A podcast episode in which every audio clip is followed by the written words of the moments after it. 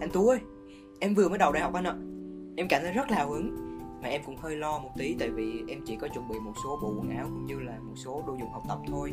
Và anh có thể cho em một số cái lời khuyên để em có thể chuẩn bị nhiều thứ hơn khi em lên đại học mà em có thể tự tin hơn được không anh nhỉ? Ok, đầu tiên là anh cảm ơn cái câu hỏi của em. Đó là một cái câu hỏi rất là hay. Khi mà các bạn mới bước chân vô giảng đường đại học Thì các nhu cầu bên ngoài như nơi ở, vật dụng các bạn còn phải chuẩn bị nhiều thứ bên trong như là tâm lý, góc nhìn, quan điểm, vân vân. Hôm nay anh xin phép chia sẻ về những cái trải nghiệm của anh và hy vọng rằng sau khi nghe xong các em sẽ rút ra cho mình một cái bài học gì đấy cho bản thân nhé. Khi mà mới từ Bắc vô trong miền Nam để học tập thì cái cái giọng của anh đặc chất là địa phương. Có một cái khá là buồn cười đó chính là bản thân của anh nghe không hiểu người ta nói cái gì và người ta hỏi anh anh hỏi người ta không không nghe rõ. Thế thì lý do là gì? Tại vì có rất nhiều miền khác nhau đã hội tụ vào một môi trường đại học như vậy. Chính vì thế nên là bản thân của anh ngày càng thu nhỏ lại, với cả tự ti nữa. Bây giờ giọng anh cũng đã cải thiện nhiều rồi, nhưng mà trước đó anh cảm thấy rất là tự ti và sợ giao tiếp. Thì một trong những cái điều quan trọng các bạn sinh viên mới chân vô giảng đường đại học đó là thích nghi tại sao chỉ qua một câu chuyện về giọng nói thôi mà anh có thể nói điều quan trọng là mình cần biết thích nghi? Là bởi vì giao tiếp một cách đơn giản và căn bản nhất để mà mình có thể tạo mối quan hệ với bạn bè và thầy cô. Việc quan trọng như vậy mà không làm được thì sẽ rất khó để mà bản thân theo kịp được cái dòng chảy của môi trường đại học. Vì thế nên mình cần chuẩn bị một tâm lý và một tinh thần sẵn sàng thích nghi với một cái môi trường mới bạn bè mới của chúng ta. Để khi mà chúng ta gặp những cái trường hợp nào đấy đến bất ngờ thì chúng ta sẽ không bị ngờ. Đó là một trong những điều anh muốn nhắn gửi tới các bạn sinh viên. Em đồng ý không nhỉ? Em đồng ý anh ạ. Vậy điều thứ hai là gì ạ? à, điều thứ hai là gì? Anh sẽ kể một cái câu chuyện nữa nhé đó là khi mà anh vừa mới lên đại học. Thì bạn bè rủ mình đi đá bóng các kiểu và chắc chắn rồi là mình sẽ cùng tham gia thôi và một lần anh tham gia chung với mọi người thì xui sao, trời nó mưa. Nhưng mà ham quá nên là vẫn chơi luôn, không có nghỉ. Cũng không nghĩ gì đến vấn đề sức khỏe của mình lúc đấy. Có phù hợp để chơi vui như vậy không? Xa gia đình nên vấn đề ăn uống nó rất là qua loa. Có gì ăn đấy thôi chẳng ăn rau nhiều cho nên cái sức đề kháng lúc đấy rất là tệ. Bởi vì cái trận bóng đá ấy xong, một cái về nhà là, trời ơi! Anh suốt hai ngày liền. Chưa bao giờ anh cảm thấy suốt nó mệt như vậy. Ngày xưa ở nhà chỉ có mẹ chăm sóc cho mau khỏe lại. Không chỉ lúc trong ốm đau mà cái gì mẹ cũng giúp mẹ cũng lo hết. Tự nhiên bây giờ gặp cái trường hợp như vậy không biết phải làm sao cả. Nhà thuốc thì không biết ở đâu. Đã vừa mới lên đại học vừa mới tới ký túc xá mà. Không biết làm gì nên là cứ nằm ở đấy thôi. Cái bắt đầu là sáng ngày thứ hai ấy, cái cơn sốt nó không giảm mà nó còn nặng hơn. Nên có nhờ một người bạn đi mua giúp mình liều thuốc hạ sốt. Thì lúc đấy hai người bạn đều bận việc cả, nên là ráng tự mình dậy. Cẩn thận mặc áo che kín người để không có bị trúng gió. Rồi anh ra ngoài tìm tiệm thuốc để mua thuốc ừ, vào thì nó cũng đỡ hơn.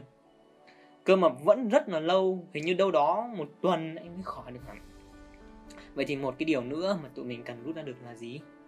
Đó chính là trong môi trường đại học chúng ta phải tự lập tự lo cho bản thân mình.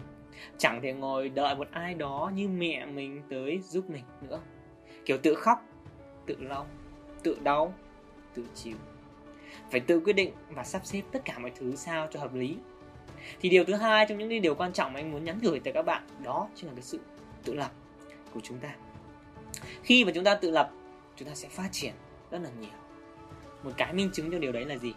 Tất cả những người mà thành công hay là thành đạt trên thế giới đều nhấn mạnh về việc về đức tính tự lập của con người. Bản thân anh mong rằng chúng ta sẽ cùng nhau học tập, rèn luyện đức tính đấy để khi mà chúng ta lên đại học và sau này ra đời, sẽ luôn vững vàng và không xa ngã. Em sẽ đồng hành cùng với mọi người chứ? Dạ em sẽ cố gắng ạ. Vậy ngoài việc đó Thích nghi và tự lập thì em còn cần làm những điều gì nữa ạ? Uhm, cái câu hỏi đấy suy nghĩ một chút ha.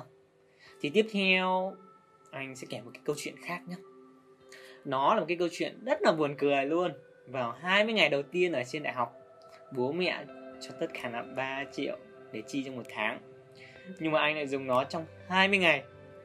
Đi mua đồ này đồ kia quần áo các kiểu và mua những cái dụng cụ nó không có cần thiết lắm ví dụ như mua giày này. Mặc dù có rồi nhưng mà vẫn muốn mua. Thế là 20 ngày ăn sung mặc sướng. Còn 10 ngày còn lại thì sao? Ăn mì tôm. Em thấy đấy, không biết tiết kiệm, nhiều khi là ăn mì cả nửa tháng. Đây là một cái minh chứng cho thấy biết cách quản lý tài chính là một trong những điều rất là quan trọng. Cũng là một trong những cái vấn đề rất là nhức nhối của sinh viên. Sống cùng với ba mẹ, chẳng biết quản lý tài chính ra sao. Mình thích cái gì? Mình tiêu cái đấy thôi. Và xong rồi. Cứ tới cuối tháng là mình lại làm bạn với mì tôm với mọi người đó nên đây là điều thứ ba rất là quan trọng mà mình muốn gửi tới các bạn sinh viên. Đó chính là cái cách quản lý chi tiêu cá nhân của bản thân mình. Để cho mình không phải đối diện với những cái trường hợp không lường trước được. Nó không chỉ ảnh hưởng tới vấn đề ăn uống nữa, mà còn rất nhiều vấn đề khác liên quan tới nhiều trong cuộc sống của bản thân mình. Còn để nói nên quản lý tài chính ra sao thì mình sẽ đào sâu hơn về cái vấn đề này trong những cái radio sau để chúng ta hiểu nhiều hơn trong uh, series radio hành trình trên giảng đường đại học. Dạ em cảm ơn anh ạ. À. Mà anh ơi em cũng nghe anh chị khôi trước bảo rằng là năm nhất thì mình sẽ có rất nhiều khoảng thời gian trống. Thế nên em nên làm gì vào lúc đó ạ? À? Ồ, oh, đây lại là một câu hỏi rất là hay nữa. Thường ấy thì sinh viên mới lên ấy đều sẽ muốn mình phát triển hay là trải nghiệm nhiều trong những cái khoảng thời gian đấy. Bên cạnh đó cũng có những cái cám dỗ em có đồng ý không nhỉ? Lôi kéo khiến mình làm khác đi so với những cái dự định ban đầu. Cũng bởi vì đây là khoảng thời gian trống của mỗi người nên là mỗi người tự ra quyết định đâu ai bắt buộc được đâu. Vì thế để làm được điều đó thì không đơn giản. Vậy thì mình phải làm sao ạ? À? một trong những cái anh đã làm đó là kiếm cho mình một cái công việc nào đó để làm thêm. Khi mà mình làm với ai đó mình kiếm được cái đồng tiền thì mình sẽ có trách nhiệm hơn. Sẽ không bị lệch so với dự định ban đầu. Song song đó là những cái va chạm với cuộc sống để mình có thể rèn rũa bản thân nhiều hơn và cảm nhận được cuộc sống này tốt hơn so với việc là mình không làm gì cả. Chỉ biết học thôi, thì đương nhiên là học vẫn tốt rồi, cơ mà. Ý ở đây là mình tự kiếm thêm một chút trải nghiệm nữa thì quý giá hơn rất là nhiều. Hoặc cũng có thể giống như trong radio trước anh đã nói thì mình có thể đọc sách hoặc tham gia câu lạc bộ ở trong khuôn viên trường chẳng hạn. Đây sẽ là sự lựa chọn của mỗi người thôi. Vậy nên, làm gì thì làm. Đừng để bỏ trống thời gian rảnh của mình quá nhiều. Hãy tìm cho mình một cái công việc làm thêm nào đấy, hoặc học thêm kỹ năng ngoài nào đó để mình có thêm nhiều trải nghiệm trong cuộc sống. Tổng kết lại thì có bốn điều mà anh muốn nhắn gửi tới các bạn. Thứ nhất đó là hãy chuẩn bị tâm lý thích nghi với môi trường mới. Thứ hai, đó là làm quen với cách sống tự lập. Thứ ba, đó là học cách quản lý tài chính cá nhân. Và cuối cùng chính là tìm kiếm cho mình cái việc làm thêm để mình có thể trải nghiệm thêm, để mình va chạm nhiều hơn. Đó. Đó là những điều mình muốn nhắn gửi tới các bạn ngày hôm nay. Và mình mong rằng qua cái radio này, qua những cái câu chuyện và trải nghiệm của mình chúng ta có thể rút ra được những cái kinh nghiệm cho riêng mỗi người. Trong những radio tiếp theo, mình sẽ cố gắng làm sao đấy đúc kết lại những bài học từng trải mà mình có được. Cho các bạn trên giảng đường đại học nhé. Cùng lắng nghe và cùng nhau phát triển. Xin chào và hẹn gặp lại trong các radio tiếp theo. Bye bye. Nếu thấy hay, hãy ấn like và share để ủng hộ mình. Và đừng quên nhấn subscribe và chuông để bạn. Sẽ là người nhận những video mới nhất nhé. Xin cảm ơn và hẹn gặp lại.